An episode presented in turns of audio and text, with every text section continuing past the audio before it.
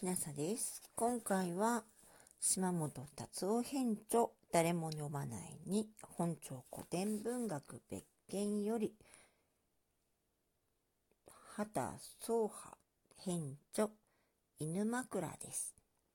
甲虫に当たられた前田金五郎先生の解説によると編著者の畑宗派は関白秀次の辞意を務め近衛信忠のおとぎ衆の一人だったそうです。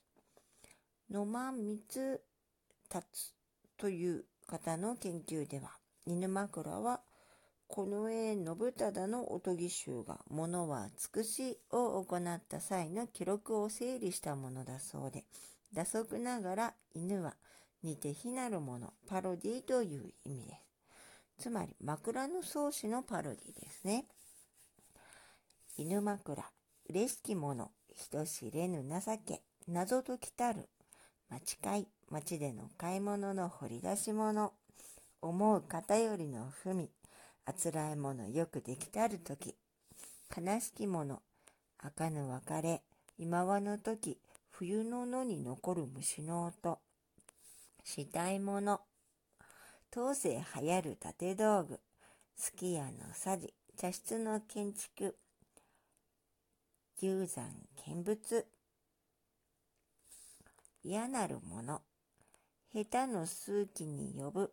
下手な人から茶の湯に招待されること。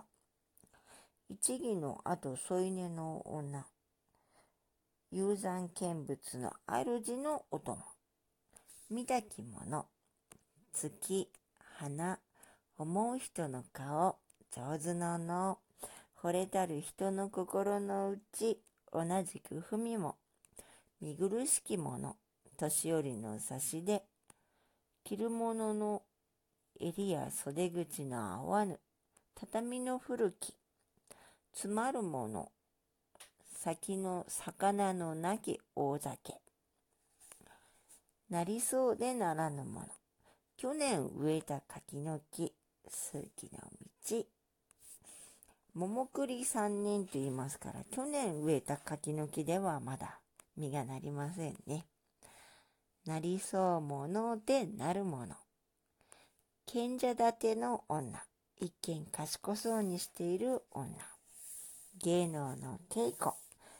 果物の接ぎ木。なりそうになくてでもできるもの。芸能の稽古。やっぱりやっただけのことは成果が出るということでしょうか？恐ろしきもの。年寄り女の臨機。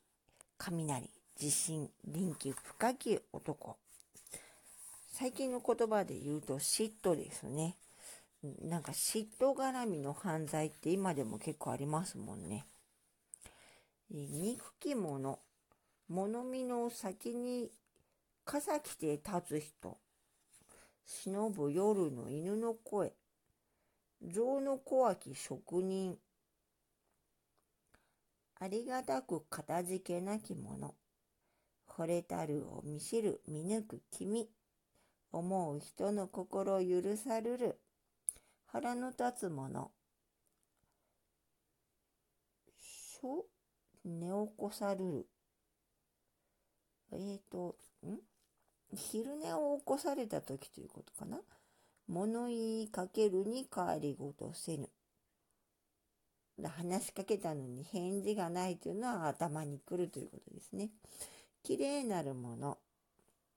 泉の水の流れ澄みたる。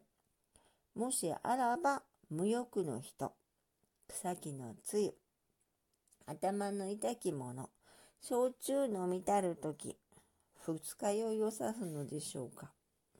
胸の痛きもの。二日酔いの朝。言い出されぬ恋路。来ぬ人を待つ。気遣いして嬉しきもの。我が子の巧妙。やぶ石に覆うて病治る。名ごうて良きもの。恥多いといえども、命。君に会う夜。短くて良きもの。病院、病人への見舞いぶり。話。めでたきもの。老いたる人。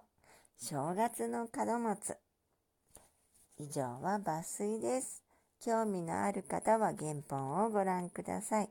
この後に、物は尽くしの教科が19種ありますが、2種だけあげます。滑るもの、王の入道、とろろ汁、ナマズ、牛糞、裸足、汁道、天皇の体位の位を滑るという。で汁道はぬかるみの道のこと。良きものは、汗物をたでゆ、張りこそで、柳の風に居眠りの時、汗もを、えー、お湯で蒸すと気持ちが良い、海苔の効いたこそでも。この章、前田金五郎先生、森田武先生校中、金蔵詩集日本古典文学体系90岩波書店館に準拠島本達夫編著誰も読まないに本庁古典文学別件より犬枕畑総派編著でした。もしあなたが聞いていらっしゃるのが夜でしたら、よく眠れますようにおやすみなさい。